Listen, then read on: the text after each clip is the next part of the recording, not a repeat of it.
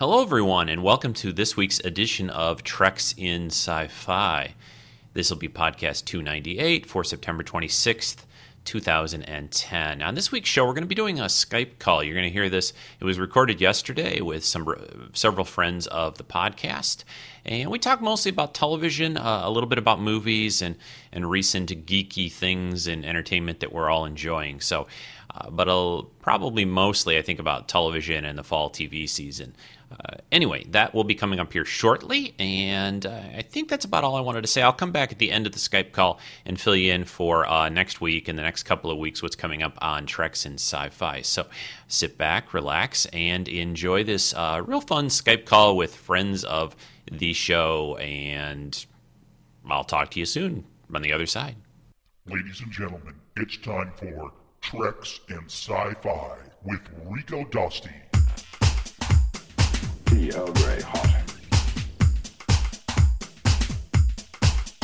Prepare to download my program into the autonomous emitter. Treks in Sci-Fi.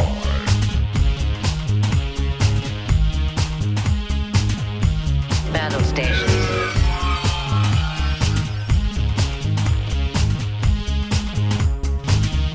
Stand by to receive our transmission.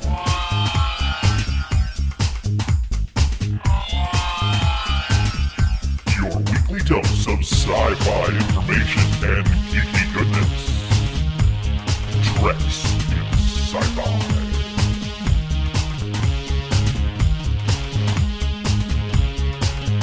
The Vulcan brain never ceases to amaze me.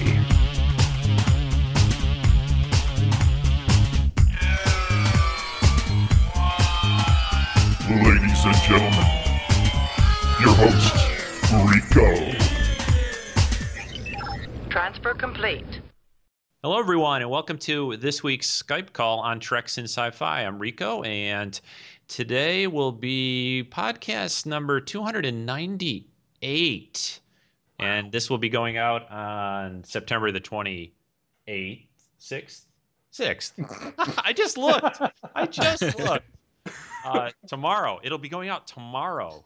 Wah, wah, wah. 26th of September 2010, and we're recording actually just the day before over Skype with some friends of the show. Most of these people you've heard before, and I'll go around and introduce everyone. Let's see, in no particular order. Let's start with Rick Moyer. Hello, Hi. Rick. How are you? Hi. I'm doing great. I'm enjoying a little bit of sunshine here in Aberdeen, Washington. Good. And glad to be on the Skype call with everybody. Great. Great to have you. As they say, back with us. Thank you. Thank you very much, Rico. And we have Tim. Tim is here. Hello, Tim. Hello.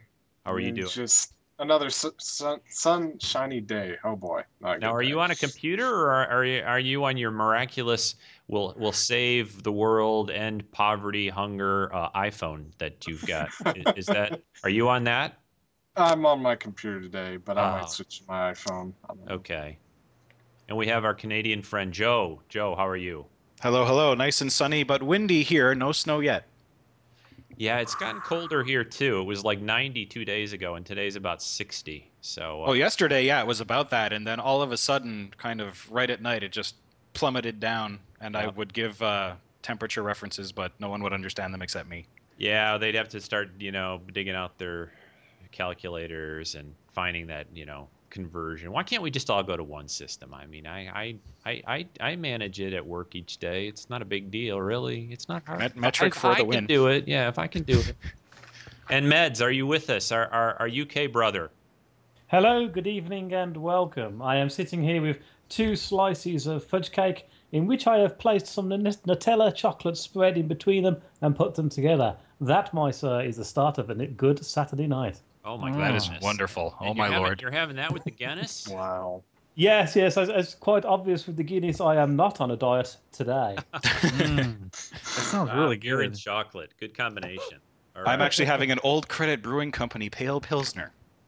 Ooh, wow. Nice. This pales in comparison to my wonderful Diet Pepsi Lime. Whatever floats your boat. Or my water. That's all I got. Oh, everybody. Oh. I had to make up for last time when Med said I was drinking a girly beer. Girly beer. Good. Drinking girly beer. Good. Well, I got to go out later, so no beer right now for me. Just a little tea. But and then Richard Peat is with us, a fellow Illinoisan. Illinoisan? That's right. I think at this point, you have to start calling yourself an Illinoisan pretty soon. Yeah. When does it become like default? What is that like when you're living with somebody? Isn't it after so many years you're considered like married? So what is it after living in a state? How long do you have to be living in a state before you're a common law Illinoisan? Yeah. Or you start following the local sports teams, and I think I do know more, even though I don't follow sports a lot. I think I do know more about the sports teams here right now than I do back home. So except for Michigan State, which won last week when they faked out Notre Dame with that was a great game. Fake field goal play. Hey, congrats to them. So I love it when teams do stuff like that, because it's like a movie or TV show thing. Most play, most of the time they don't go for junk like that because it. Well, I guess because a lot of times it doesn't work, but it did for them, and they won the game. So, all right, today on the Skype call, the plan is, and I just like to say that is the plan. We always diverge off into other topics. iPad sucks. Oh, don't go there. Okay, call's over. Where's Brian? Yeah. Brian's not here, so he loses. No, we have a few defenders. All right, see, I goofed up already. I mentioned that is it two syllables? I was going to say it's one syllable. I guess it's two syllables. iPad. Okay. No, maybe we'll talk a little bit about that later. It's been certainly a conversation topic on the forum lately. To mention. Now, the first thing I want to get everyone to say is to send out our best wishes to our friend and podcaster Angela, who recently had to have some surgery but is doing well. So everyone say it together. Hi, Angela. Hi, Angela. Hi, Angela. All right. We expect Anomaly back very soon. So rest up and watch a lot of TNG videos, DVDs, whatever. And that always makes me feel better. When you say what? Watch TNG? Yeah. Yeah, I'd say Trek. So. It makes me feel better. Oh, yeah. Yeah. You got to be careful, though. I mean, see, Trek you can watch, but if you watch a show like that's like a comedy and you're hurt some way, like if you're sick or you've had some kind of surgery. Yeah, that's you don't want to be laughing. What was I watching the other night that I was laughing at a lot? Some comedy on Thursday night, one of the comedy shows, but start making the list. God, there's so many. Yeah, there's so many. We're going to talk a lot about TV and we can talk about some non-sci-fi and fantasy stuff too a little bit. Cool. There's so much new stuff on. But yeah, we just wanted to say hi to Angela and hope everything's going well for her. And again, hopefully we get Anomaly back soon because I know and I know she probably feels the same way I do when you're not. You for some reason you can't do the podcast or you're away from it for a while. It starts to become like I need the fix. I need that fix. So, all right. I think Angela just needs to go into a Vulcan healing trance, or a Jedi one. Jedi seem to do that well too. In the books at least, they never really showed that too much in the movies, but in the books there have been a lot of those times. Yeah, exactly, Rick. Yeah. Well, at least if you go into a Jedi trance, you don't need to get slapped to wake out of it. Yeah, that's true. But so our best wishes go out to her, and we just wanted to say that before we forget and get talking about all kinds of tech, like we will, I'm sure, towards the end of the show. And actually, I was just looking at laptops again. Every few months, I still haven't gotten one. I get thinking, oh boy, it'd be good to get. I found out I got to take a little trip for work towards the end of October for about a week.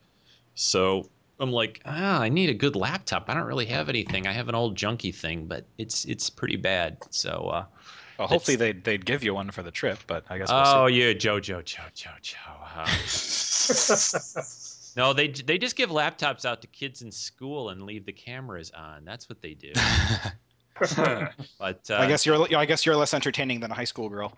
Yeah, probably. Unless I happen to turn on some music and do the dance, but Rico dance. All right, so what the plan was today? The other part of this was to talk about some new TV, some movies that are coming up. But before we get into like the current stuff and the future stuff. Let's talk about the past stuff a little bit. There's a couple of things I wanted to hit on, and I don't know how many of you guys have seen any of the movies that were out this summer. I thought what we could do at least is talk about a couple of them. I think some of you have seen Inception. I wanted to just, I don't think we've had a chance to talk too much about that on Skype. That was at least one of my favorites for the summer. I thought it was, you know, kind of different and original. There's a couple things that were a little bit, you know, questionable, and there's been some debate about the ending and that. But overall, I enjoyed it quite a bit. Did anyone else see that? Who's on? And do you guys have anything you want to say about Inception? And what? Yeah, you I saw it. You saw it, Tim. Okay, so what did you think? It was a fun ride for a movie. I mean, it was hokey in some places, but it was just fun watching all of them do it and seeing the kid from Third Rock from the Sun again. Oh, yeah, he's really turning up in a lot of stuff. Yeah, he's showing up in a lot of movies. It seems like. Yeah, he was good. I thought. Mm-hmm. Did you see it with anyone else? What did they think about it, or was it just you? Or I saw it with my brother, and he was slightly confused on some areas, and I couldn't blame him for that because even I had to think about it for a while. Yeah, it does jump around a bit. Yeah, yep. It keeps you up. You got to pay attention, that's for sure. Yeah, it goes through 4 levels of dreaming. Yeah. Oh boy. Yeah, I liked it. And I think, you know, the nice thing I like about the movie, it was kind of pretty much it told one, you know, self-contained story too. We don't have to worry too much about a sequel. You know, sometimes sequels are good and they're nice, but a lot of times it's just, hey, how can we make another one of those and make a bunch more money? Although they may be already thinking about that. Who knows? Anyone else see it? Anyone else have some thoughts about that movie, about Inception? What did you guys? Did that come out in the UK meds yet? Was it out? Yeah, it has. Yeah, I've not seen it yet. It's one of the films that came out, and we wanted to go and see it, but it was a toss between that and Kick-Ass, and I chose Kick-Ass instead. So, did any of your friends see Inception? How's it? Yeah, playing. It's gone down really well. I mean, Cal went and saw it, and I had a good chat with him about it, and he absolutely loved it. He thought it was brilliant. He put it down to the reason what made the film good for him was the fact that in typical Nolan style, okay, there's CGI in this film, but there's also a lot of real stunt work in the film as well. There's a lot of explosions going on that are actually explosions and not just CGI. Right. Yeah. And but it's like with The Dark Knight Returns, with the fact when you get the lorry that gets flicked over, it is actually the lorry gets flicked over. You could easily do it with CGI, but there's something about seeing a physical truck go over. He says exactly the same thing about Inception, that having real time stunt work and effects made the film. And he said if it was just all CGI, he don't think it would have been as good. Yeah, I agree. I think it does give it feels more real, even though it is a lot of, you know, exists in a dream or whatever. But it does seem more intense to me, at least that way too. Anyone else that saw it? Richard, did you see that? No, I didn't get a chance to go see it. I actually was going to try to go down to see it in Barrington tonight with my wife. Okay. Yeah, it's done pretty well. I mean, it is still playing around at quite a few places, and it's been, what, 2 months or so, I think, since it's been out. It came out in July, so. Yeah, I would definitely recommend seeing it if you can. And of course, if you can't see it in the theater, you know, see it on DVD or whatever sometime. I'm sure it'll be out, I would think, probably by Christmas even. Even if it could be one of those movies that's almost still playing and comes out on DVD. Oh, yeah, things are coming out faster and faster. They sure are. They really are.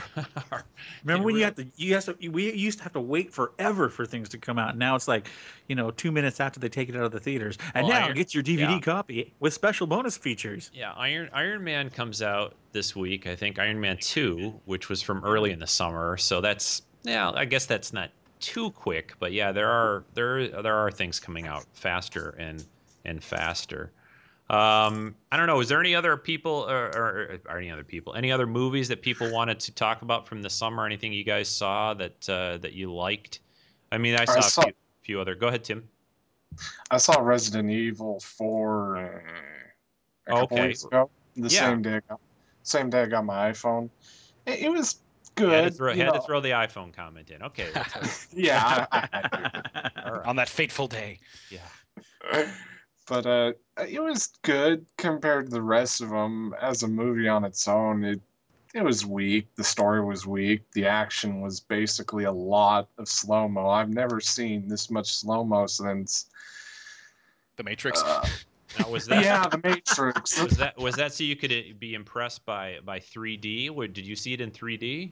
No, I did not. I'm not paying 3D for anything besides that. So you saw it in whatever, good old regular film. And yeah. So it was just like every action scene is just this big, elongated slow-mo. I've never seen that in a movie. Did they throw a lot of stuff at you at the camera? Like, you would think that, okay, here's probably where they were using the 3D. Here's a an axe coming at you at this, right at the camera.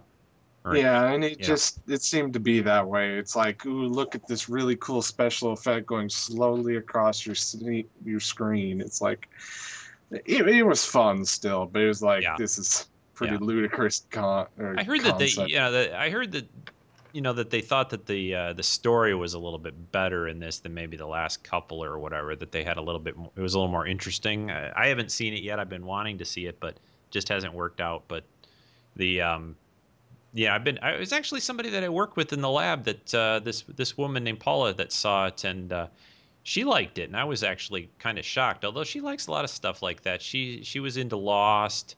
She actually watched that during the whole run, and Dexter, and just, she surprises me sometimes with some of the things that she'll see. And then when I asked her, I think last week or whatever, so what'd you do over the weekend? She said, oh, we saw that Resident Evil movie. I'm like, what? Say what? You saw that and I haven't seen it yet? What's wrong with this picture? Something's wrong with that. We should be friends. The world is... yeah, do you ever listen to podcasts? Uh-oh. Yeah, all right, but... But anyway, yeah, she enjoyed it. She said, it's just, and she said she's even seen the other ones. So anyway, anything else that people saw? I mean, I really like the Scott Pilgrim movie. I don't know if any of the. I want to see that. I haven't seen that. I'd like to see that. Yeah, didn't see it. Wait a week or two. It'll probably be out on DVD. Yeah. Shepard says it's awesome, and he did say it's coming out on DVD very soon. So yeah, I enjoyed it. I think he liked it a lot more than me. I mean, I did. It was fun, and I could see though it was like Kick-Ass kind of. I mean, it was the type of movie I think that there's a certain amount of people that will enjoy it, and other people just won't really be able to enjoy it and get it kind of. But it's I like it. I like it when they try different stuff like that. But I think it's kind of cool that they're finally, I don't know if it's the movie industry in general or whatever, that we're starting to be able to get these movies that are kind of niche, that like, Scott Pilgrim won't, appeal to everyone. It'll appeal to, like people who grew up playing video games and stuff like that. Yep, exactly. And and it's funny how some of them seem to be able to take off and do well, and then some of them don't. I think they are going to make... Kick-Ass did okay. They are going to make another one of those, but I think Scott Pilgrim coming out during the summer, I think it was hard for it, especially late in the summer in August. Wasn't blockbustery enough. Yeah, I think it would have been better to save it a little bit, maybe even for the fall or for a couple of months perhaps. But... it's I think you guys would enjoy it. I think it's real fun movie. It's not as intense and as kind of down and dirty as Kick-Ass, that's for sure. But it's still fun to watch. So it's and that guy Michael Cera, I think he's pretty good in it. I like him. Fine Canadian boy. Yeah, you Canadians, it's like it's every time I turn around, there's somebody in a show, and I'll look them up on IMDb, and it's like, oh, they're Canadian. Who did I look up the other day? I forget who it was, but somebody this past week. And well, yeah, I know what part of it is that it's that Vancouver area up there where it seems like everything they film these days. And if you happen to be Canadian or kind of live in that area, boy, you might as well. I mean, if I was going into acting right now, I would move to Vancouver. I would think so. Yeah, there's probably a lot of work way out there. Well, there's sure is more work than a lot of other areas, in the country. Even in California, it seems like. I mean, everyone's moving to places. I guess it's less expensive. It comes, what it comes down to a little bit. Vancouver is actually, British Columbia is actually one of the more expensive provinces to live in. Is it just the hired help? Is it the the crew and everything up there is cheaper? There must be a reason. I mean. you know, that they do it. I don't know, but maybe it was cheaper at one time. And who knows? We need Kenny for that. He can probably tell us. Yeah, he probably could. Well, maybe you can shoot me an email or a voice something for the next show. But yeah, that would be a good place to live if you wanted to get into, you know, TV, especially a lot of TV shows, all the sci-fi shows up there, which we'll do a little segue and we'll talk about those. Oh yeah, actually interesting. I remember Galactica taped out there, and you know, Ron Moore said, he's like, well, you know, Caprica is Vancouver. Yeah, exactly. And the other ones that they have, Warehouse 13, Stargate Universe, Eureka. I mean, all these shows, I think, are all done up there. Oops. Oh, I hear iPhones. I thought that was on silent. My bad. That's okay. You know, get those advertisements in like they need it. You know, I was sorry. That was me. I was burning something in my iTunes. I really was. Your iTunes is on fire? Oh. No, well, yeah. I was baking. Well, I just watched the last episode. I don't know if you know, everyone here watches it or not. I know a few of you guys do, but I watched the last episode of the, I guess it's the mid-season, I think, of Warehouse 13. You know, that ended for its run right now. I enjoyed the way it all kind of wrapped up pretty well. What do you guys think of that show? I like it a lot. I think it's my that and Eureka have been both good. This fun to watch during the summer, and we can talk about them both if you guys, whoever wants to say whatever you want to say.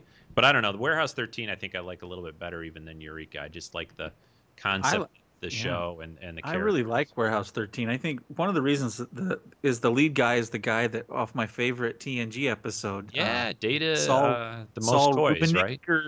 Yeah.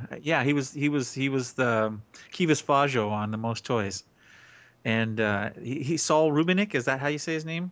Yeah, I think so. It works for me. He's not here, so well. He's just. I like his acting. I just think he's really witty, and they do a great job of doing that stuff. But that show is just. It's a little like Indiana Jones wrapped up with I don't know. It's just got all. It's unique. It's got a little X-Files, I think, in it. A little bit of that, because you've got the man and the guy and the girl teaming up, and their chemistry is really good together. I think I like how they kid each other, yet there's that tension there. You're like, yeah. Well, they're exactly. And I even like Claudia and all the.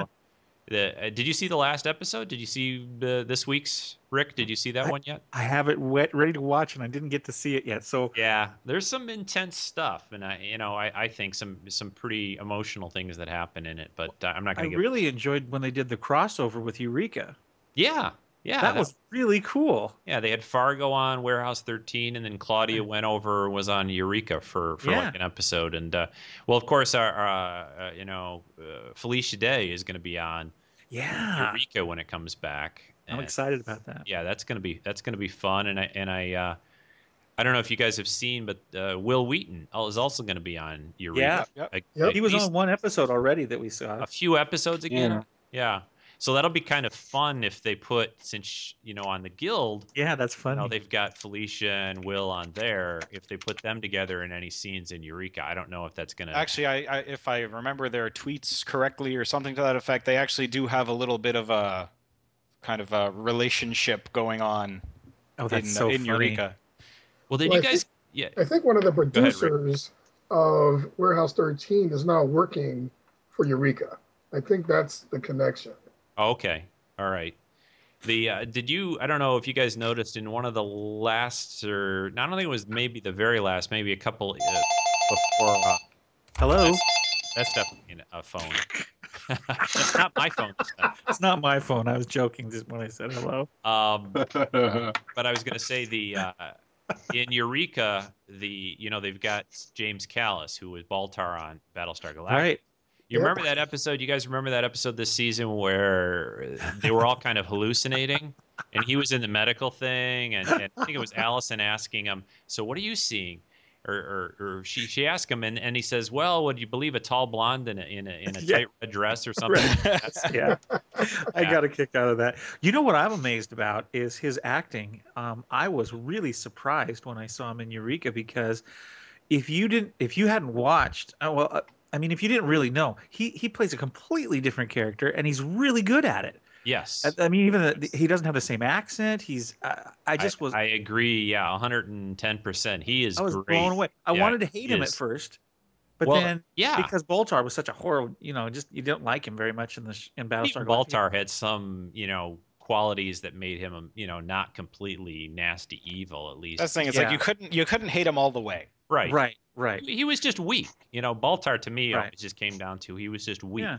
But but in contrast, his character in Eureka, he's just fantastic. And I'm just like, wow, this is so cool. You wouldn't even know it's the same guy. I mean, he looks the same, but you know what I mean. And I love all of his little, how he calls everyone, because he's from the past. He's from like the 1940s and, not to give too much away, and I'll throw a spoiler warning on this show, but so he's got all these, things he calls women dolls, and you're right. He's calling what are they? What, he calls Carter calls him like Mr. Old Spice or something like that, or something like that. Right? Yeah, it's like so they're always he's always using words like that, and it's just it's fun. And that last episode of Eureka's mid-season finale, I think they're going to come back pretty soon too, like in only a couple months, November. I don't think which that's currently in my queue to watch, but I'm waiting for season 3.5 to come from Netflix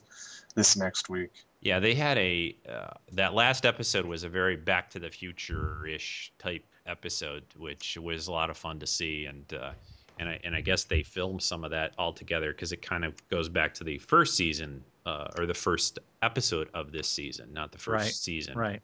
So when everything got tipped over on its head. Yeah. I mean, they really shook the show up quite a bit this year, and I think it paid off for them. I think it made it a lot more interesting and fun. It wasn't just the goofy, GD gadget that goes wild of the week. Every week, yeah. Like some of it's the monster of the week. This was the weird gadget that went, yeah. Yeah, and I love the episode where they were each seeing this sort of somebody from their past, kind of. They were having those hallucinations. That was the one where I think... James Callis's character mentions, that he sees this tall blonde, but Carter was seeing the dead guy Sark or whatever his name, and they were each seeing these all the people that had been, and I think Fargo was seeing some little girl that used to pick on him when he was in school and all that, and it's those are great shows, and for people, you should check them out if you're into sci-fi. I know sometimes sci-fi gets. Or however I still call it sci-fi. S-Y-F-I, yeah. Well, and the other thing that we need to think about is that they have done a really great job in the production values of these shows. Now, sci-fi is not normally known for its great production values, the channel itself, because of the silly B movies they put out. But they don't have series. The series rocks. They do just great. Their budget is definitely maybe not quite up to some shows at times, although they did a good job with Galactica. Well, Stargate Universe looks great. I think Eureka looks great. I think Warehouse 13 looks great. Oh, yeah, and I love all the sort of gadgets and steampunk stuff on Warehouse 13 and all the different, really... I'd love it to be, a cool job would be the person who comes up with what little artifact that they're going to make. I always wonder... There's somebody that does that, or is it each individual writer of the show that's trying to come up with, okay, we're going to find this and it's going to have this effect on people or whatever. And I really enjoyed the promos they did when Warehouse 13 was coming back. And they had that one where he's switching the thing. And he says, it doesn't do anything. And then it flicks to the Statue of Liberty and he's turning the torch off and on. Did you see that? I missed that. I'll have to look on YouTube or whatever to find that. Was that when it was just going to start for the new season? Yeah. Okay. Yeah. All right. You start laughing because you're thinking, what's he doing? And then it pans off and you see the Statue of Liberty and the torch is going off and on as he's flicking the switch. That's great. That's great. Awesome. Yeah. Yeah. For those that don't know, that show, Warehouse 13 is basically about the couple of team of agents that search for artifacts that are. Mostly sort of historical things that people know about, but have some kind of weird effect on something, and it's a lot of fun. Both those are good. Completely different than Sharktopus or whatever that's on Saturday night. Piranha. Yeah. Piranha 2. Hey, by the way, though, do you know Felicia Day is coming out in a sci-fi original?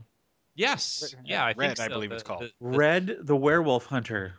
the takeoff on on Little Red Riding Hood. Little Red Riding Hood, yeah. And we got to see we finally got to see at Comic-Con they released the trailer for it, and I just laughed very hard. I'll just watch it because she's in it, and that'll be fun. Yeah, they do those little series pretty well usually. Go ahead, Joe. Was that Joe? Oh, I was just going to say the only thing I fear is this a miniseries or is it one of those Saturday night movies? It's a Saturday night movie. It's not going to be very good. I'm kind of afraid that it's going to be not so great. Just because of the budget and all that. Anyway. But some of those they've actually, I thought, have been okay. I mean, some of them have been kind of, they tried to keep it fairly. A lot of old Star Trek people, would show up in there, especially a lot of the people from like Voyager. Chakotay was like on every other one for a while. There's one I keep seeing with Michael Dorn. It had with like an asteroid or an earthquake or something like that. Michael Dorn, right? I think Marina Sirtis has been in a couple. Yeah. They're great to just sort of like on a Saturday night if there's nothing else going on to just sort of veg out to. Sometimes they're kind of as long as you can handle decapitation and lots of blood. That's where having a good Guinness would makes those all the much more fun, right, Meds? A good beer. Oh, definitely, yeah, definitely. Yeah. And now, if you're drinking a Guinness and watching the new Doctor Who, I don't know if that would work. Do you get, that? What time of the day do you normally get Doctor Who? What time does that air over there usually for you? When it's during its regular run?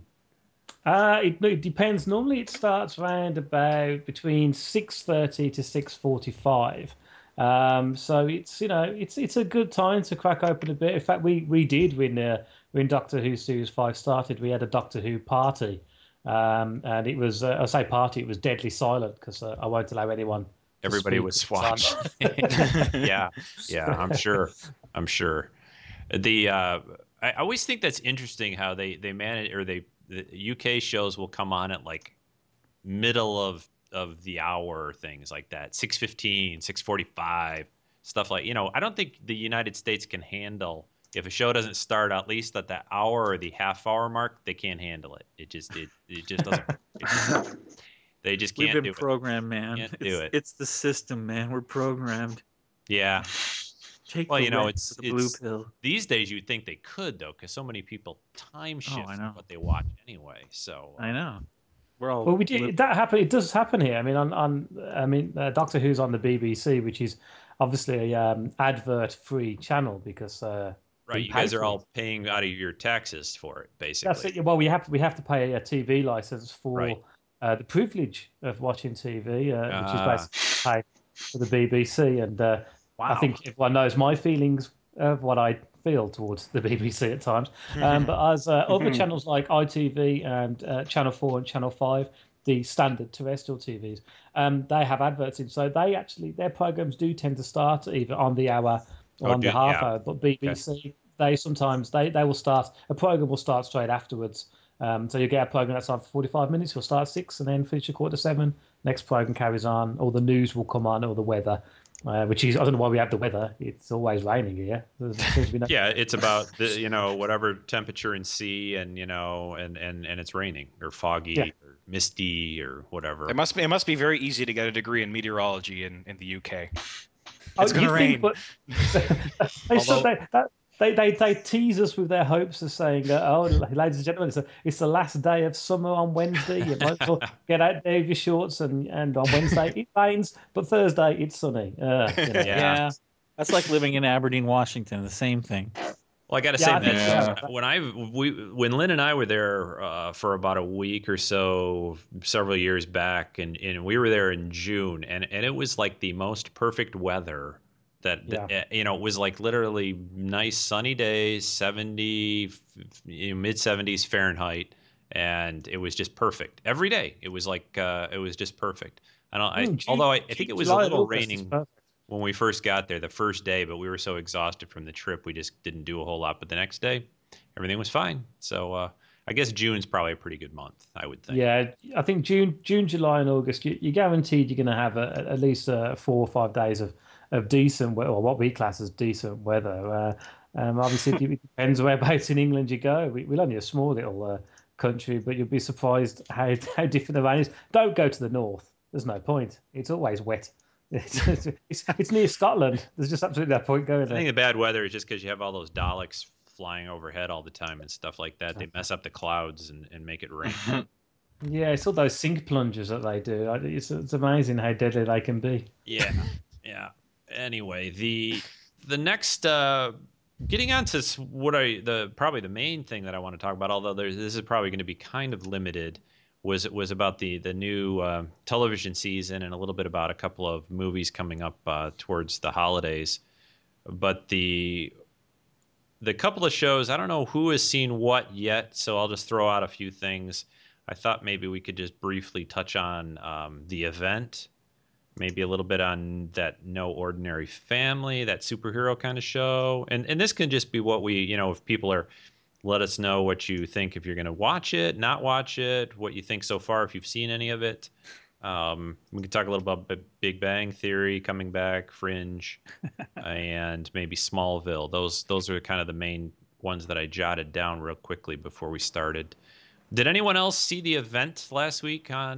Did you guys? And if you did, what did you think? I was kind of so on it so far. It's obviously another one of these mystery shows on NBC. That's, you know, there's The Event. I don't think we've seen The Event yet, and I don't know when that's. No, The Event came out. It was on. Was it Tuesday? Richard, go ahead. I think it was Monday night. Monday night. Yeah, I thought it was promising. I don't know. I wasn't a really big Lost fan. I don't like when too many questions are always outstanding. You got to wait for a whole season to try to understand what's going on. Right. Yeah. So hopefully, when I read about The Event, they're not going to hold those questions out that long. So usually within, 3 or 4 episodes, you're going to get answers to things that they've raised. Uh-huh. I mean, I like the idea. I like the whole wormhole thing at the end was pretty awesome. Yeah. But I think it has promise. The first half hour was a little slow, but I think it caught up towards the end, started to get pretty good. Yeah, I've kind of got in my head that I'll go maybe 2-3 episodes for a couple of these shows, and then if it's still like I want to go back the next week, then I'll just decide then. Go ahead, Rick? I thought it was. It was hard to follow. Okay, now I'm not the most sharp knife in the drawer, but after a while, I caught myself. Wait, that was pretty good with the chicken, though, Rick. Well, that's true. Thanks so much. Oh. Anyway, as I was watching, I found myself getting a little bit confused. Now, where are we? Now, wait a minute, because when you do that on the pilot episode. Unless the characters are massive, memorable, it's like, oh gosh, where are we at in this? And I found myself actually being more intrigued with that show about the guy that had 2 wives. I love that show. Yeah, Lone Star. Yeah, yeah, and they got horrible reviews, and they're probably going to cancel it. But I thought, well, it was actually more fascinating. I read some pretty good reviews actually of it. I did. I know the ratings weren't that great, but I read some good, professional type reviews of it. It all depends on who you listen to. But anyway, yeah. Yeah. But anyway, I just found it just a little bit too distracting. I couldn't figure out exactly what was going on. Yeah. Maybe it'll get better. I don't know. We'll see. Yeah. Just real quick, guys. I have to head out to work. So okay, Tim. Time. Go pay for that iPhone. Okay. Okay. Yeah, tell me about it. All right. All right. You guys have a good day. Thanks for joining us. All right. Bye, Tim. Mm-hmm. Bye-bye. Yeah, they use this device for people who didn't see it, and this isn't really too much of a spoiler, but during the first, first episode that's the only one they've shown so far is that they would come back from like a commercial break and it would be, they would have a little subtitle on the screen that would say something like 8 days ago.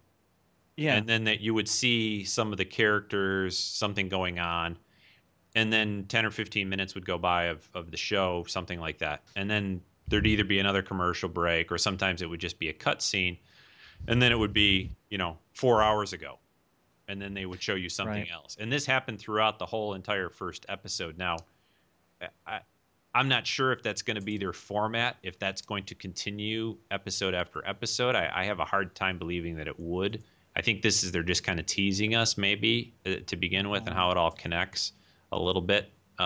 You want to know my theory about this after only one episode, though? And I don't know if you guys that saw it think this.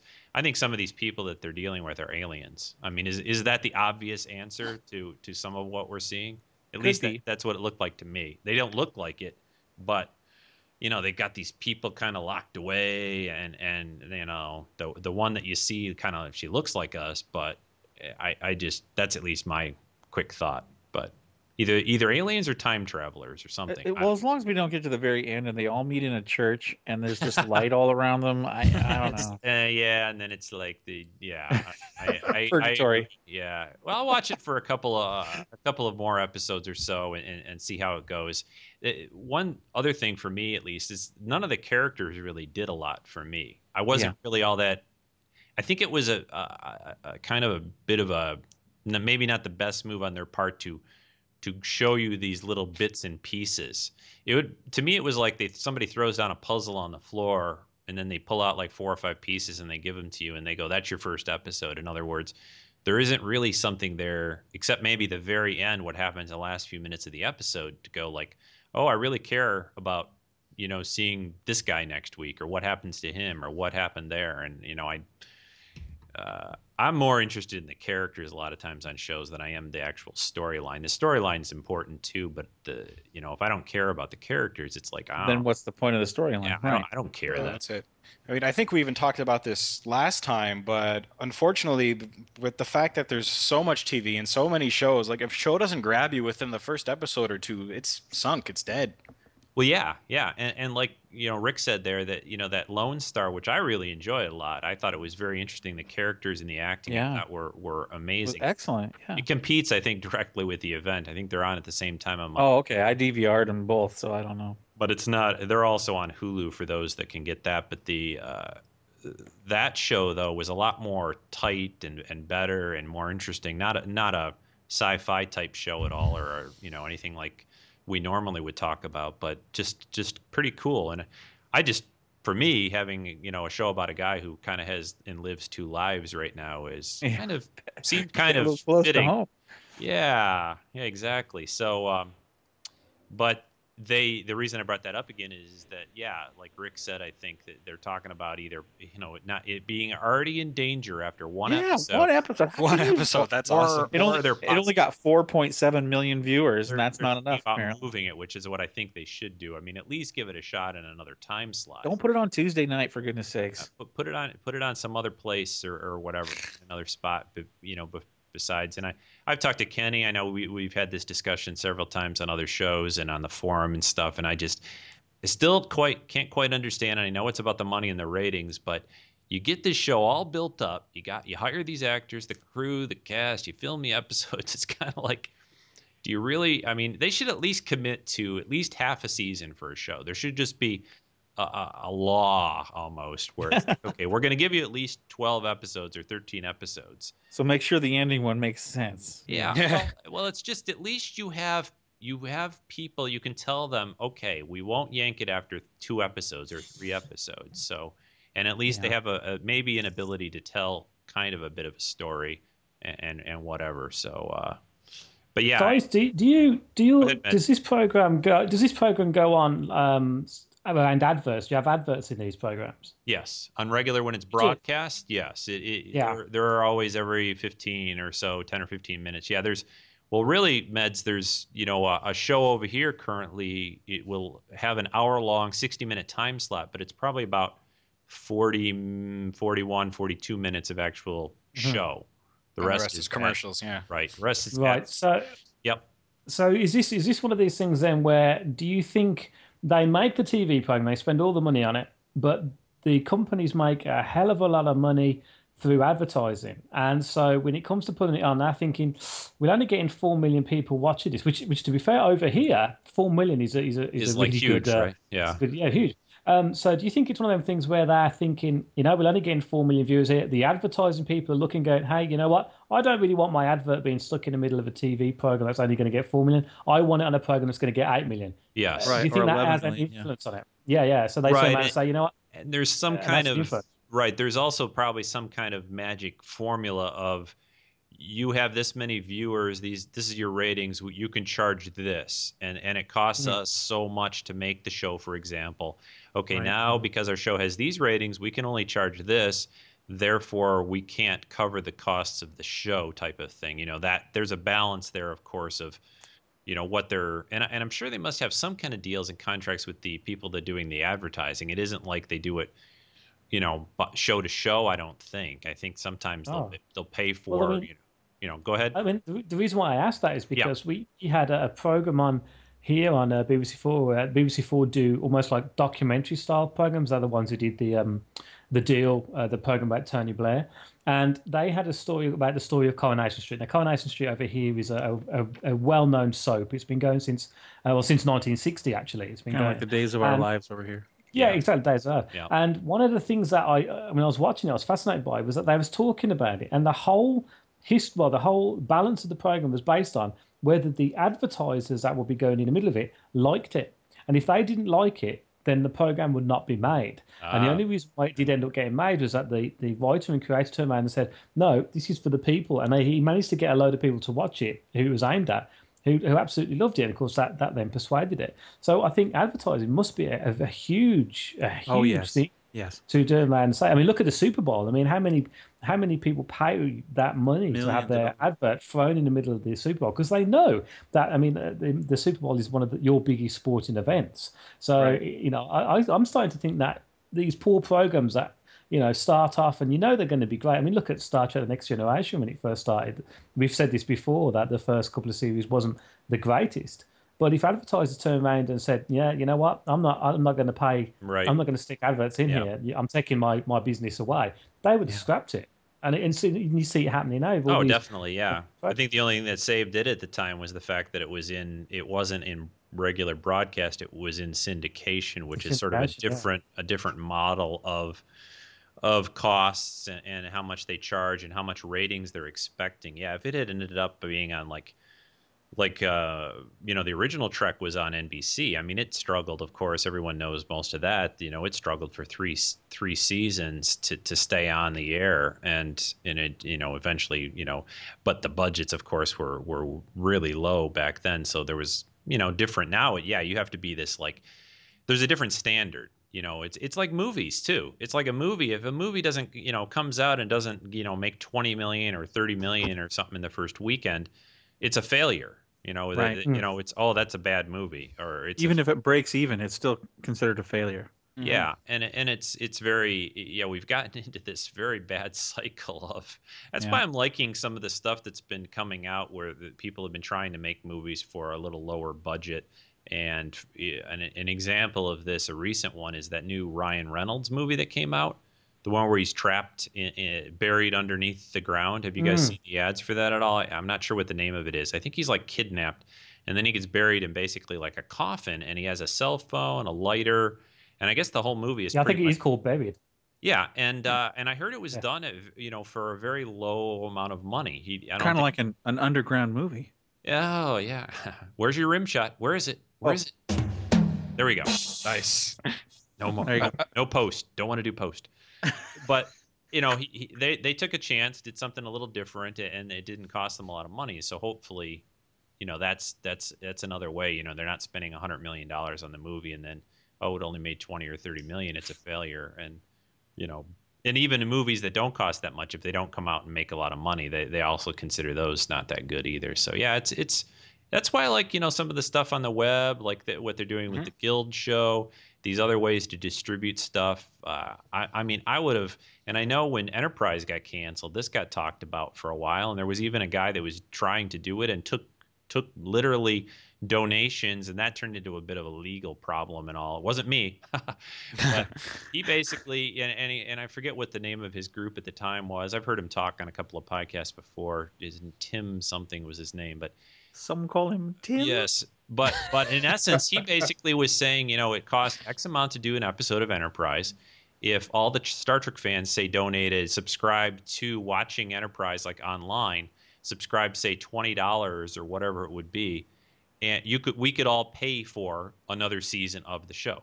We don't need all you know, Paramount and all the middlemen that all have their hands out wanting money.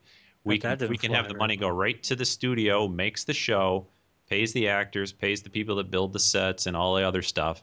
And that kind of a model, I would love to have things like that, especially with awesome, you know, some of the different sci-fi and fantasy. Even though there's a lot of it out there these days, there's still a lot that, you know, like you said, Meds, I've heard that a lot where they don't like the show. You know, you hear the advertisers, you hear these studios who are backing these shows, they don't like it, so they get them to change it, or they basically don't get behind it. There have been TV shows that haven't had the best ratings, but there's somebody at the network or somewhere that's behind it and keeps it on the air. And then you have the other case of where, you know, a guy isn't really all that behind it. Once it doesn't have, you know, the ratings aren't all that great, he goes, we're just going to get rid of that, you know? So, it's a fine line. I don't know what the good, you know, answer is, but maybe in the future there'll be some alternatives. You know, here's your PayPal. I'm going to do this show. You know, like for example, if Joss Whedon right now said, I want to bring Firefly back or something, and he said, here's the PayPal donation, and I'll have a running total here, and when we hit this amount of money, I'll do another movie or I'll do another TV show. I almost guarantee you. That would happen. He would be able to do it. It may take a few months, a year even, to generate the money that he needs. But, you know, he's busy doing Justice League now anyway. So he's busy for a little while.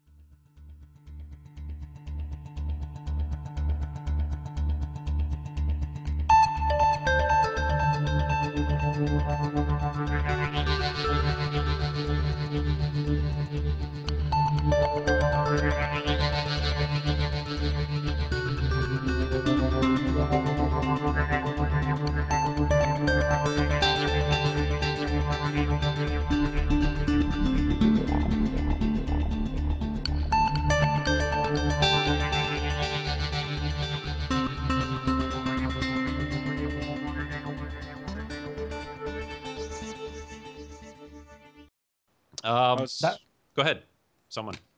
Anyone? Let's go for it. I was just going to say that when I heard that Joss Whedon was at the helm of the Justice League, isn't it the Avengers he's doing? Did I say Justice League? Yeah, no, it's definitely the Avengers. Yeah, he said Justice League. I'm sorry, yeah. Yes, the Avengers, yeah. Avengers. When I heard that he's doing that, because I was thinking, you know, you're going to have to pull in Robert Downey Jr., you're going to have to pull in the guy in Thor, the Hulk's coming back, Sam Jackson. I'm thinking this is going to need somebody. Scarlett Johansson, the Scarlett Johansson. Yeah.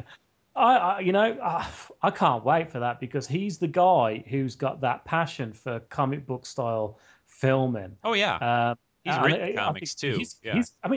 I'm still slightly shocked that Kenneth Branagh's directing Thor. That was a real surprise to me. I really didn't. I couldn't imagine him doing it. But from the footage, he should have played Odin in that movie too. You know what? Even though I do like what's his name? Who's Odin in the movie? The big actor who was, you know, in the Silence of the Lambs. Anthony Hopkins. Yeah, he's great actor. But Kenneth should have been Odin. I just think it would have been good. I think he has that look anyway. You know, I think it would have been a kind of a cool thing for him to be Odin in the movie, but just a little side thing. But yeah, I think the Avengers it'll be great. He knows comics. He's written X-Men.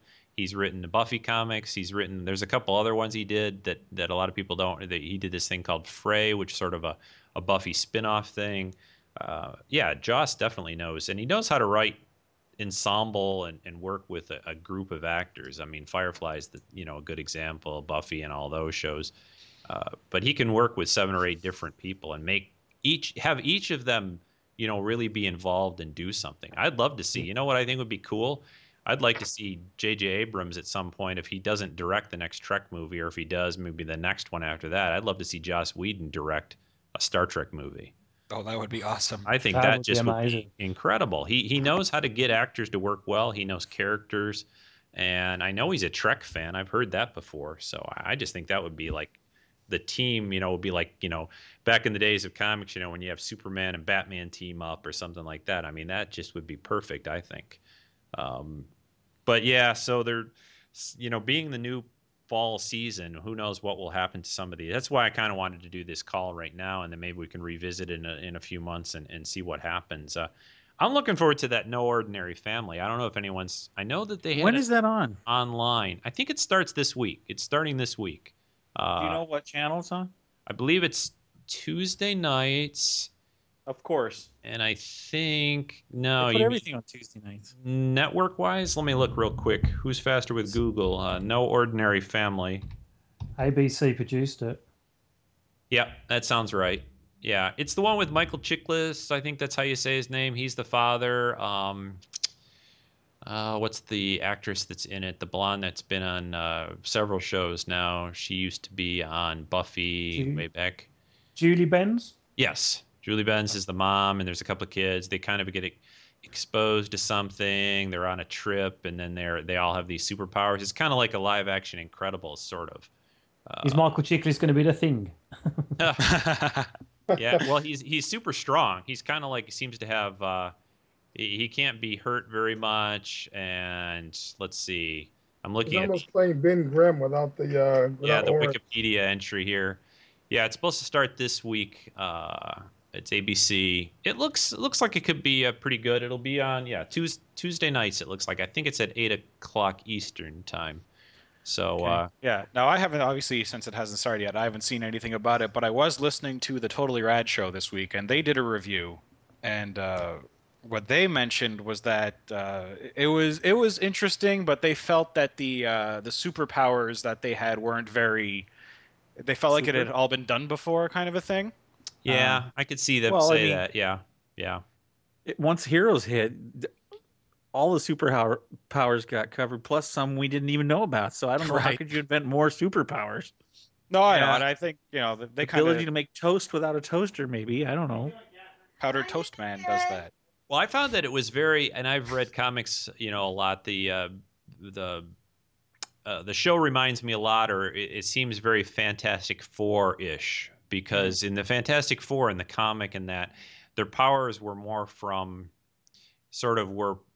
they had something to do with the personality of the person that got them. Like here, I'm looking at this Wikipedia entry for this No Ordinary Family show. The police artist guy, who's the Michael Chiklis character, gets super strong, nearly invulnerable. So he's sort of in the law enforcement, and that protection will be good.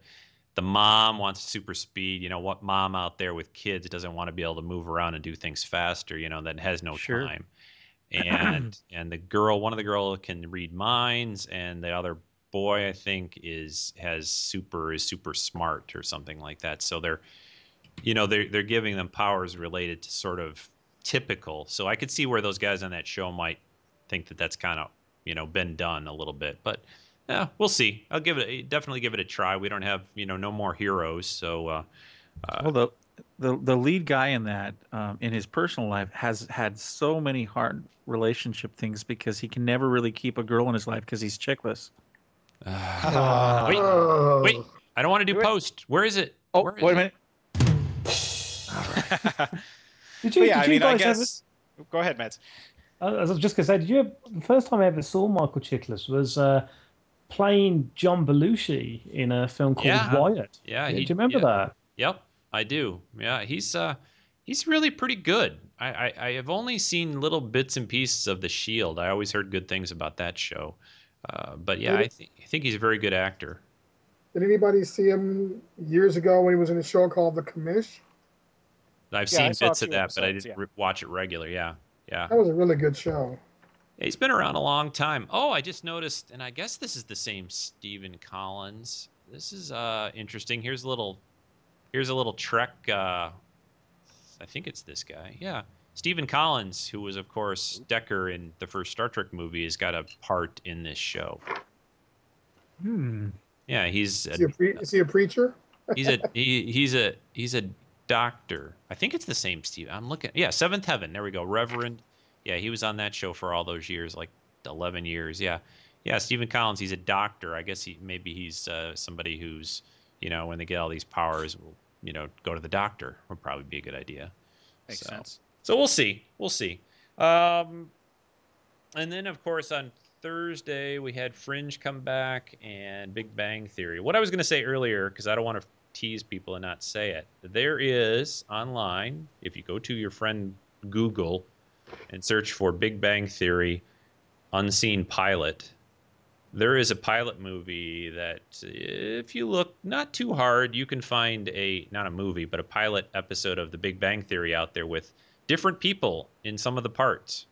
Oh my. Really? Yes. That sounds really cool. Yes. You heard it here on Treks in Sci-Fi. So it'd be very interesting to see who they had for Sheldon. Well, I didn't watch. Well, he's still there. I should say, without getting two people too whatever. The two main guys. I haven't watched it all yet. I just found out about this like today earlier, and I found the episode and I watched a little bit of it. The main two guys, Sheldon and Leonard, are the same actors. Okay. And even the pilot episode has a lot of the same stuff happens in it. But the girls and things, and I don't remember. I didn't watch enough of it to see if the other guys come in or not. And I don't even remember if they were in the first episode of the show. But you say you're going to post that up so we can see it? There's no Penny. Yeah, the people on the forum may have the ability soon to see that. So if you guys don't want to bother to look for it, we'll just say that. Join the forums, everyone. But Treks in Sci-Fi. So, but anyway, it's just a half hour. It was an unseen pilot. I don't even know. Maybe it was on one of like the DVD or Blu-ray sets because I know they just came out with season 3, so it's possible. But yeah, I thought that was pretty cool, and it came back for its 4th season now, and I like it. I thought it was good. The start of it, they still doing a lot with Sheldon and Penny and. And you know, I thought Jedi Jeff had an interesting post that I thought we could maybe just briefly touch on. But he had something that he wrote on the forum today about saying something like he thought Sheldon is getting almost a little too out there, a little too extreme with some of the things that he does, and almost they might be playing it up for some more laughs than they need to, huh? Yeah, almost hard to believe. Well, you know, the first episode is about, you know, he's got this girl, but not, you know, who's a friend, not a girlfriend. And then they talk about, because she's like almost the female equivalent to Sheldon. She's like super smart, has very, you know, little social ability or skill at all. Social skills, yeah. Yeah, social skills are pretty much not there. And Penny ends up getting dragged out with them because Sheldon, of course, can't drive, which, like, I mean, even that to me is a little hard to fathom sometimes. But anyway, they had this idea that they wanted to have a kid because they thought their DNA, since they're both super smart and all this stuff, you know, they would create some kind of like, you know, con, you know, super being, you know, almost of and of course, you know, Sheldon, you know, Penny says something like, well, you know, this is going to mean you guys are going to have sex, and Sheldon says, no we won't need to do that, you know, we'll just have a test tube baby or something like that. And it's like Jeff basically kind of, you know, said some comments about that and just some of the other stuff that it's getting to, okay, is this guy for real? Right. I mean, would you really be able to believe that there's anyone? And I don't know. It doesn't bother me personally that much. I know these guys, they're just, you know, it's a little bit for laughs. And I like Sheldon almost the way he is. And it seems to fit his character. Whether I believe there's anyone really out there that would be like that, I don't think there's really anyone out there like any of these guys exactly. You know, but it's entertaining to me. So what do you guys think? We all have a little bit of each of them inside of us. Yeah. I think so. Yeah. Does that bother you guys when you see him do crazy stuff like that, where he's he just seems to just not be at all normal or real at all? I don't know. It doesn't bother me, but honestly, I kind of know a guy who is somewhat like Sheldon. Oh, really? Okay. He's at MIT and he's in he's researching quantum computing. Ah, okay. And so, you know, I guess, and based on that, you know, like he was an insomniac, so he didn't sleep very much. So he learned how to play the violin, you know, at night and blah, blah, blah. So, you know, it doesn't shock me, you know, when he comes up with things like this. And, yeah, you know, just the stuff that he says, like when in the episode when he extrapolated how many partners Penny had based on his observation, I was on the floor. Gosh. It was too much. Now that was very Sheldon, and I think that was very believable to me. I mean, it was like, okay, I've known you this long, I've seen you with this many people. I mean, even myself, who I don't think I'm like, and I would at least not say it. See, that's the difference with Sheldon. You know, he'll say these things. I may think it and go, oh, she's been with 5 guys in the last 5 months. That's 1 per month. You know, blah blah blah. So. But Sheldon just says it, you know, he just says everything that comes to his mind, and he thinks that that's no social skills whatsoever, no problem at all. I'm kind of a little bit disappointed, and I'm sure it was just, you know, this episode, and they always feature different characters a little more than others, but poor old Leonard really didn't have a whole lot going, you know, having to do, and especially since he and Penny aren't together on the show anymore, he was kind of he was off helping him with his little robot arm problem, which it was you know, that was, you know, they have to have a little side story, I guess, going on to give those guys something to do. But I like the show. I still think it's a lot of fun. And they'll, of course, have Will Wheaton, I think, back this year. And we're also going to get George Takei. He's going to be on. The Wesley Crushers. Yes. The Wesley Crushers. That was awesome. And Katie Sackhoff is going to be back. They're her and George, Mr. Sulu. Oh, my. Wow. My. That was a good one, too. TV. We have the fourth color on this TV. What are you talking about, George? That's the biggest bunch of bunk commercial. I mean, of course, he's getting his paycheck and he doesn't care. But that's like, we've created another color. What do you mean you've created? No. Well, I guess that's available. This is the problem with that is that it doesn't matter if the TV does that, because anything that you're transmitting into the TV does not send the fourth color, so it doesn't matter. Well, it doesn't even matter realistically, because any modern TV still has that capability, has the capability to broadcast all that range of color already. To make yellow, yes. I do see yellow on my TV. For a living, you don't need more than three. You don't need more than three. Everything else can come from those three. So, but anyway, tangent. But he's going to be on, and I guess they're going to play. Why I can't think of his name. Who's the one guy who had the dream with Katie in the bathtub thing? What's his character's name on there? I'm blanking out on his name on the show. No, damn, now I am too. Oh, see what happens? Everyone's yelling at us. Howard, yeah, right. We got Howard, Raj, Leonard, and Sheldon. Okay, Howard, yeah, the guy from Doctor Horrible. He's going to have a another little. I think they're going to be like his conscious, you know, is like good and bad sides, Katie and George on an October show. Mez, you get that show over in the UK? Where are you guys? Do you get Big Bang Theory?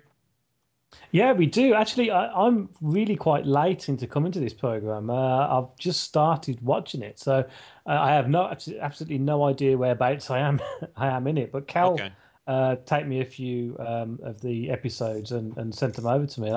I'm really enjoying it. It's at the earlier episodes I'm at the moment. But I love the T-shirts. The T-shirts are just amazing that he wears in it, and it's they're great. Yeah, they're great. And I think there is a site that you can go to. I think it's sheldonsttshirt.com or something like that. I think it's on the forum actually. I've read it on the forum. And I think I'd really like to pick up a few of those because they just look awesome. Really I always cool wonder t-shirts. About some of the.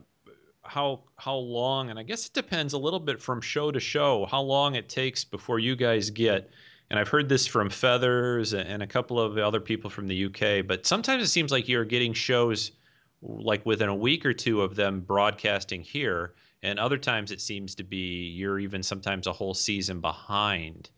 Yeah, it depends. It depends what channel it's on. I mean, I know we're getting Fringe about 2 days after you get it. Okay. So it's pretty close fringes. But we have a cable service over here called Sky TV, and they have like Sky One, and a lot of these programs go straight onto Sky One.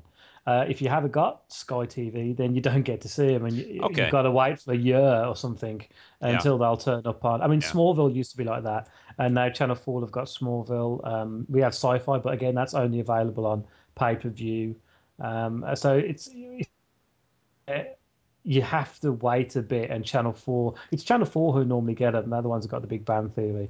They showed all of Lost and Fringe and Warehouse 13, but of course they always on Sky first. So if you've got Sky, I think it's only about a month. Yeah, I mean the only exception to that actually was Heroes. Heroes we had literally I think virtually at the same time or maybe a week later over here, and that was actually on a terrestrial channel on BBC 2, and that was pretty neat to have that pretty close. I guess it depends on whatever they, you know, there's no hard and fast rule, but it sounds like if you get your Sky set up, then you're pretty good shape. You're getting things within a few days maybe of broadcast over here. It's you know, I've said it before many times, say it again, I just again think that between, you know, shows that you guys have like Doctor Who and you know, they need to really work this out. They need to come up with a system where you're getting them almost exactly at the same time, because I'm telling you, and I have two kids, you know, around college age, and I know a lot of other ones and younger ones, and Lynn teaches them, they will find other ways to get this stuff, and there are other ways. And you know, all the lawyers and all the contracts and all the network deals, and you know, it's like, Joe, I always get shocked every time. And I guess you guys finally got Netflix, right, in Canada? We finally did. I think Tuesday or something like that. I signed up for it immediately. Did the whole country just sort of stop work and shut down? And did you guys make it a national holiday at all? Or well, it's actually funny because there's been a bit of controversy. I hear you're getting like 10 titles, and 8 of them are sci-fi movies, right? Awesome. Well, we have there's something to the effect of about 7,000 titles available now. Well, that's not too bad. Which, okay. No, it's not that bad. I don't think we're going to be getting right off the bat all this NBC stuff that's coming out on Monday for you guys. Okay. All right. Like, I know you're getting Galactica and a whole bunch of stuff, but when you say that, do you mean for a DVD rental, or do you mean for streaming, or both? Actually, in Canada, we only have streaming. Oh, okay. No discs at all. There's no discs. Okay. So that's what launched, and what actually happened is on the day, there was a press conference here in Toronto. They closed John Street downtown. Oh my gosh, they did. Okay. Oh yeah, and you know, CEO of Netflix Reed Hastings came out and made a speech, and blah, blah, and all this. And what had apparently happened was the Netflix had hired. They were apparently shooting some corporate videos at this press conference, and they had hired some actors to come down and act like excited. Oh my gosh. People who are excited about Netflix launching in Canada.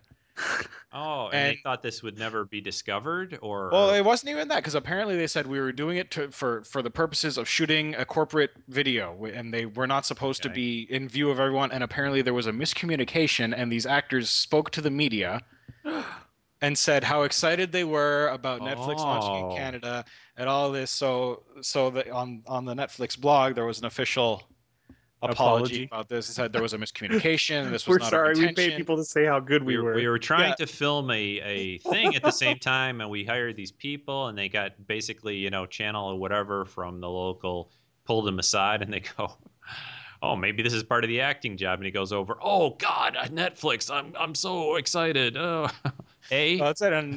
And so this happened, and then. He was later doing Reed Hastings was later doing an interview with Hollywood Reporter. Okay. And he made some comments because we only pay for this streaming service, we pay $7.99 a month, and I know the basic thing for you guys is $8.99 a month. Yeah, I think to get up to the streaming level, I think $8.99. I think you can do like a one DVD. That's what I'm doing. It's like $5 or whatever. But if you want streaming, I think it's $8. Yeah, $8.99. So $1 difference. So there were some people Americans have a problem. People have a problem with that, even though they're not even realizing there's a conversion factor of money too. Because you're talking about Canadian dollars when you say $7.99, right? Right. Yeah.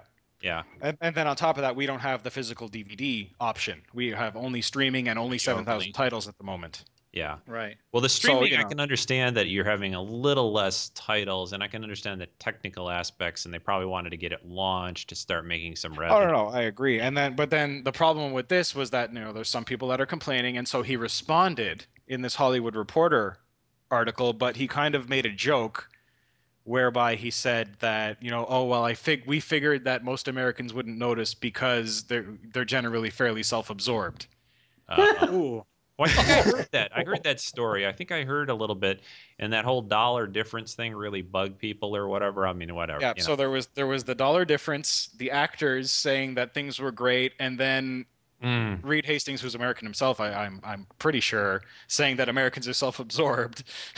So all around this Canadian Netflix launch was kind of didn't work out as best as good as they'd hoped, huh? Yeah. Yeah. Right, and also for some very strange reason, we have support for obviously PCs. We have support for iPhones and iPads, Xbox 3 or PS3s, and Wii, but no Xbox 360 support. You did hear about the little issue though with the iPhone, right? That you have to like hold it with the screen facing away from you to watch the show. It doesn't work. Oh, come on! Where's the drum? Where is it? Where is it? Where's the? There we go.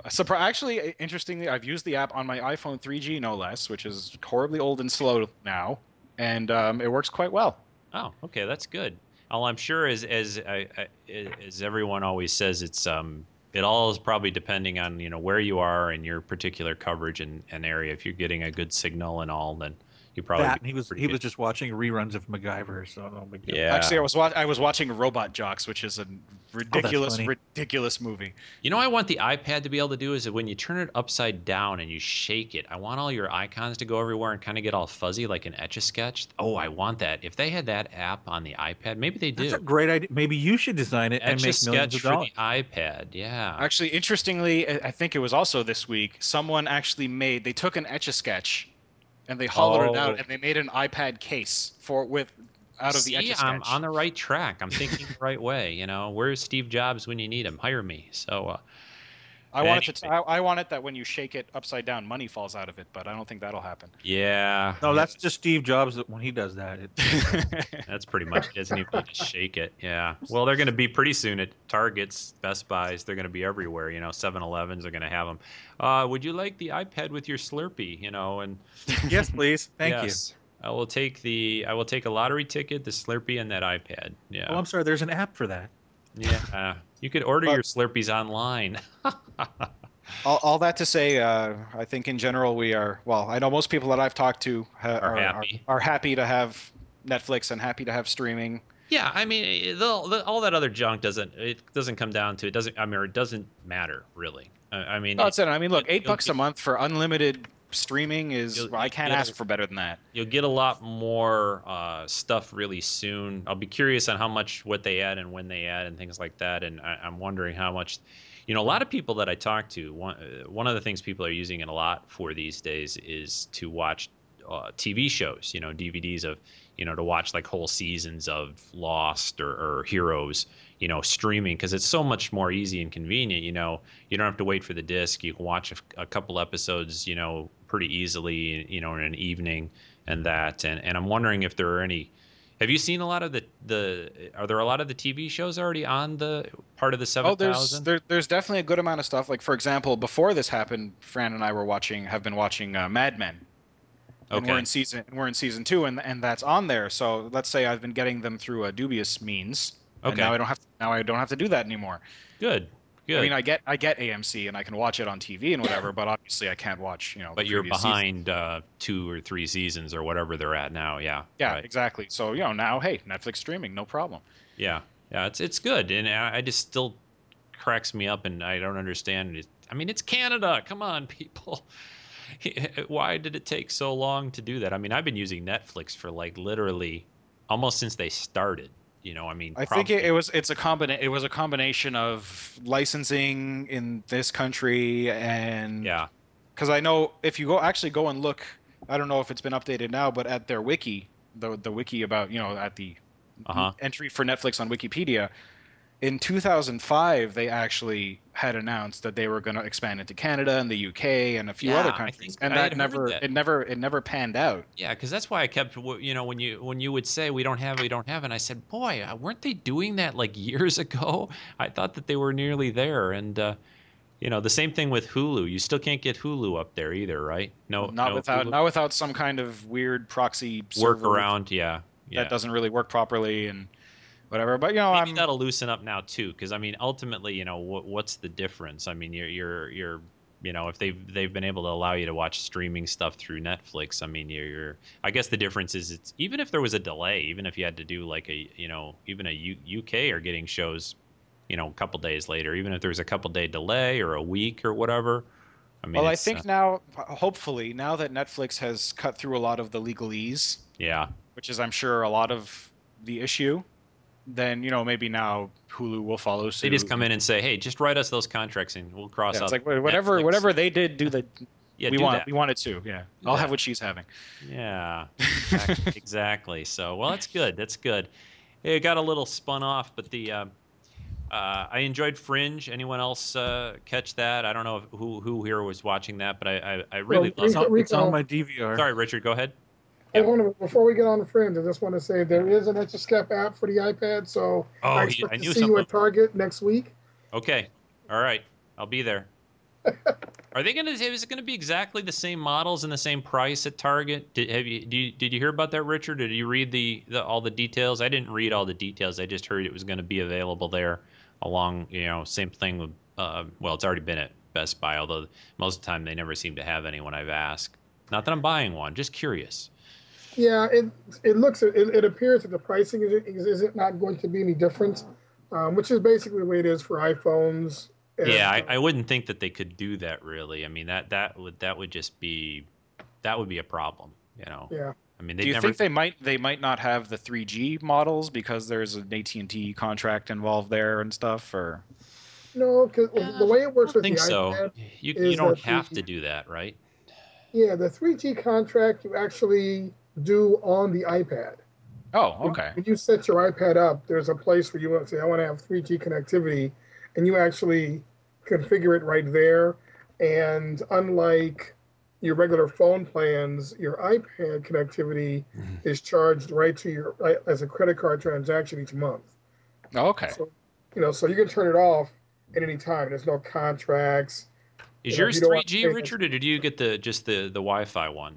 Which one did you get? Oh, me? Yeah, you don't have the 3G, did you? Yeah, I got the 3G. Oh, you did get the 3G. Okay. Yeah. All right. Are you kidding me? Of course I got 3G. Well, I thought you had bought it earlier. See, I thought you had bought that. When, are you kidding me?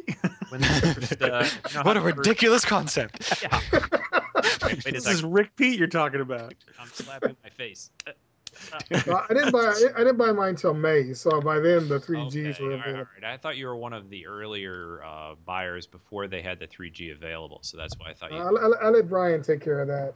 Oh, no, he just got his, so... although I think he just got the Wi-Fi, so... Brian... I love 3G Brian. In Arizona. We love you, Brian. And I'm so happy that he finally got a piece of Apple technology after being the largest unpaid supporter of Apple in the whole universe. He would talk, drive that stock price up, but he didn't have. Oh no, I don't have anything made. Well, no, that's not true. He has a Mac, I believe. So I should take that. I thought he had. Doesn't he have an iPod? No, I don't know about an iPod. I'm not sure. He may have some kind of like a Nano. I would think, Mister. He's on his bike ride. I think he has. I'm not nothing sure. To weigh him down. I'll tell you. But I knew he never had an iPhone or an iPad, and it maybe a shuffle, just a shuffle on the bike rides. Yeah, little. So, but anyway, we love you, Brian, and your shirtlessness. Yes. Yeah. His shirt's probably off today because he's out biking somewhere, right? So that's right. His shirt's probably off. Let's all just take a pause and image, and put that picture in our brains, and okay, there we go. Ladies. So Fringe returned. Really like it. There's a lot going on that show. It's almost impossible to talk about without having a lot of spoilers. So. It's still on Thursday night. I heard it had good ratings. It's doing well. I heard Big Bang Theory did really well in its new spot ratings-wise, so that's good.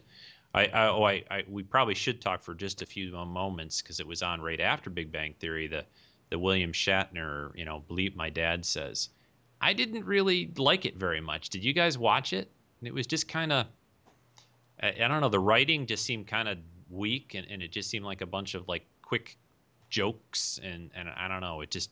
And I heard it really didn't do all that well, even with a good lead-in from The Big Bang Theory. Did any of you guys watch that yet? I watched it, and did you? Yeah, I mean, yeah. Fran was laughing, so yeah. For the non I won't say Fran's a non-geek because we sit and watch Star Trek together, but yeah. But for the less geeky, not idolizing William Shatner, doesn't have a picture of William Shatner in their wallet. Type. Yeah, exactly, yeah. Kind of a thing. She was laughing, but I'll kind of agree. It was a bit forced. Yeah, we'll see. It's a first episode, so I mean, I'll probably watch a couple more and again see how it goes. It's he's funny guy, He's absolutely. I did like the part where why can't anyone do a good impression of me? Did you? That was hilarious. I fell down laughing. That was pretty funny. Where.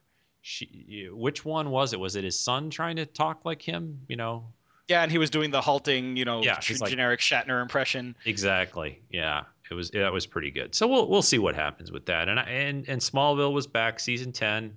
Clark is 89 years old now, still can't fly, but he's hopefully by the end of this season, you know, Smallville's just gone through so many different story arcs. I mean, I still like it a lot, but yeah, I thought it was pretty good. I thought the premiere was really good. Yeah, I'm sad that Allison Mack, that Chloe is only going to be on for like a handful of episodes this season, though. I'm pretty, you know, like 5 episodes I think I heard or something like that. There's some doing something else now, or is that why? I can't remember. I don't know. You know, that's a good point. I mean, here it's the last season. I'm not really sure. That's a good question, Joe. I don't know. It's you know, she's stuck with the show more than most of the other actors on there, except for Tom Welling, you know, who plays Clark. But yeah, I heard maybe she is doing something. Maybe we'll see her on Sci-Fi some Saturday night. I don't know. Maybe she'll be on Stargate. That seems to be where everyone else goes. Yeah. Oh, and another geeky show, Chuck, was back. That was good. Yeah, Chuck was good. I forgot all about Chuck. It's just, it's so fun, that show. I mean, you know, Chuck is just a great show to just sit back and just, that's a show to have a Guinness with that show and just watch it and just, you know, they had so many guest stars on Monday on the first episode this season, though. It was like, I mean, where's Dolph Lundgren been, you know, the last years? All of a sudden, he's in a movie over the summer. Now he's on Chuck. You know, I mean, it's crazy. Looks like he's 60 years old. Yeah, I think he is 60 years old. Yeah, that's good point. Where's the drum? Yeah. Oh, sorry. Yeah. There we go. Yeah, so it was good, and we had Sarah Connor. Sarah Connor was on. Linda Hamilton, my new best friend. Linda Hamilton, yeah. Yeah, she looked pretty good. I thought she looked pretty good. And we had Harry Dean Stanton, who was in the first Alien movie, was on the episode. I mean, where all these people, all of a sudden, it was like, you know, it was like the old Batman TV show when it would be all these just random celebrities walking in. Olivia Munn from that whatever that show is that's on. I hate that show. We're not allowed talking about that show. It makes me angry. Yeah, we're not going to talk about it again. But that show, and she does a lot of other stuff, and I don't know. I don't really think a lot of her. She's okay to look at, but she's the character she plays. They redid the Bymore. Now it's sort of a whole CIA base there, and not giving too much away. You see that, and you know, during the episode, not a big deal. But anyway, I read today that.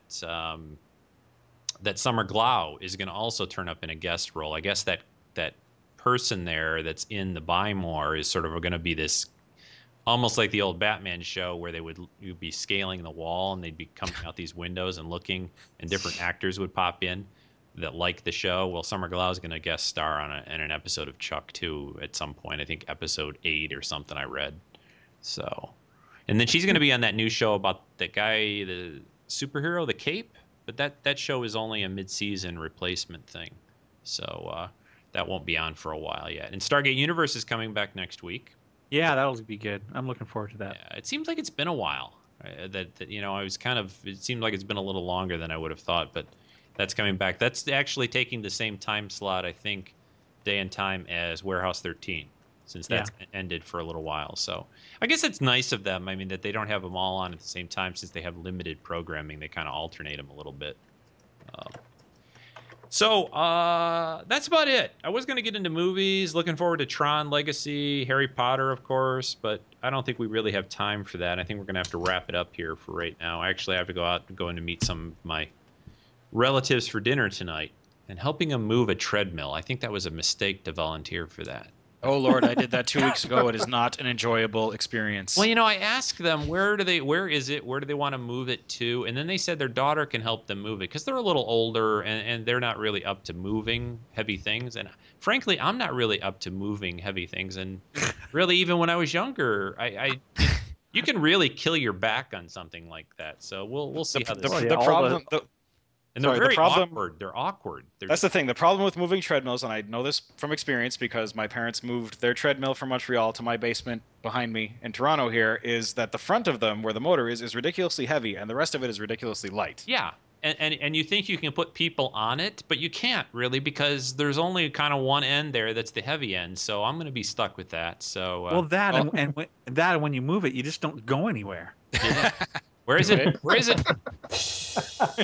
I'm going nowhere fast. We basically had my father and myself on the heavy end and Fran and my mom on the light end, and we were able to do it not so bad. So it all worked out, and I wish you luck. Well, my thing is, my plan, they want to move it from this one place to the other, but the place we're moving it from, it'll be easy. It's fairly accessible, they said. They want to move it, though, to their house into their basement. That's the scary part. Stairs are not fun. Yeah, if that doesn't, and I know that house because that's where I was staying at when I was first here. And if that doesn't look too good or this thing's really a bear, then I'm just going to leave it in the garage and say, well, you know, you can run the treadmill in the garage and just jump on it out here. That'll work, right? Yeah. So we'll see. Anyway, guys, just hang on the line, but we're going to wrap this up unless anyone else had anything very critical to say about some Apple product that that we haven't covered already on this this show. Hey, I hope they take over the world. What can I say? I'm glad that a company is actually doing well these days. That's just fine. Good for them. People buying iPads and iPhones, but they don't have a job or can't. But I got to have my iPhone, you know. All right. Anything else? Nothing. Very, very quick. There's apparently going to be, or I don't know if they've already released some new, actually Galactica webisodes, which are covering Huskers' exploits in the First War, I believe. Really? Yes. Ooh, I can't. Cool. Don't remember where I heard that, but I did hear it somewhere. I might be completely crazy, but that would be awesome. All right. Well, I'm gonna probably get going here, guys. But I really thank you. We had a good chat, and it was fun talking to all of you as usual. And just hang on. We're gonna sign off for the show, and then I'll be right back. Transfer of data is complete. Well, okay. I hope everyone enjoyed that Skype call that we did yesterday. It was a lot of fun, and we'll see how all these TV shows for the fall turn out and which ones make it and are good and which ones don't. I want to thank especially the guys that participated, took some time out to Joe and Meds, Tim, Richard, and Rick Moyer. All you guys, it was great to talk to you, always is, and we'll have to do it again real soon. Next week on the podcast is going to be another show that's a little different. I'm going to do a little informal kind of chat with my wife, Lynn. We're going to talk about basically about geeky TV and movies that might appeal to the non-geeker spouse, girlfriend, boyfriend, whoever in your life that doesn't, you know, really get into Trek and Star Wars maybe as much as the rest of us, but things that they may enjoy. And I've been trying to get her to come on the podcast for, well, about 5 years now. And so we're going to do that finally, and I'll be home next week, and we're going to record on a little portable recorder. The quality should be okay, I think, but that is the plan for next week's show. In 2 weeks will be a video podcast to celebrate the podcast or vidcast 300 for Treks in Sci-Fi. What I want for that is I want people to send in videos of a few minutes long talking about a TV show or movie. You can do a couple of them if you want. Something that you really enjoy that's kind of a bit of a hidden gem. In other words, something that isn't as big as like Trek or Star Wars, but something that you like a lot, maybe a TV show, a recent one or from a few years ago, maybe something that got cut short, but something that is something that you pull out and watch over and over that you like and a lot of people don't seem to know about or whatever. That is the target for that show, and those videos, you've got about 2 weeks to do that, so send them in, guys. The preferred format probably for that is something either in MP4 format, if you're making a Mac type thing, that's good. Windows would probably be WMV or AVI. If you need information on how to do which one and how to get to me and FTP it up to the server, just email me, treksf@gmail.com, and I'll help you out. So that is it. I think that should cover it. I hope everyone's doing well, and I'm just about out of here. So take care. I'll talk to everyone next week with my wife, Lynn, on Treks in Sci-Fi. Bye.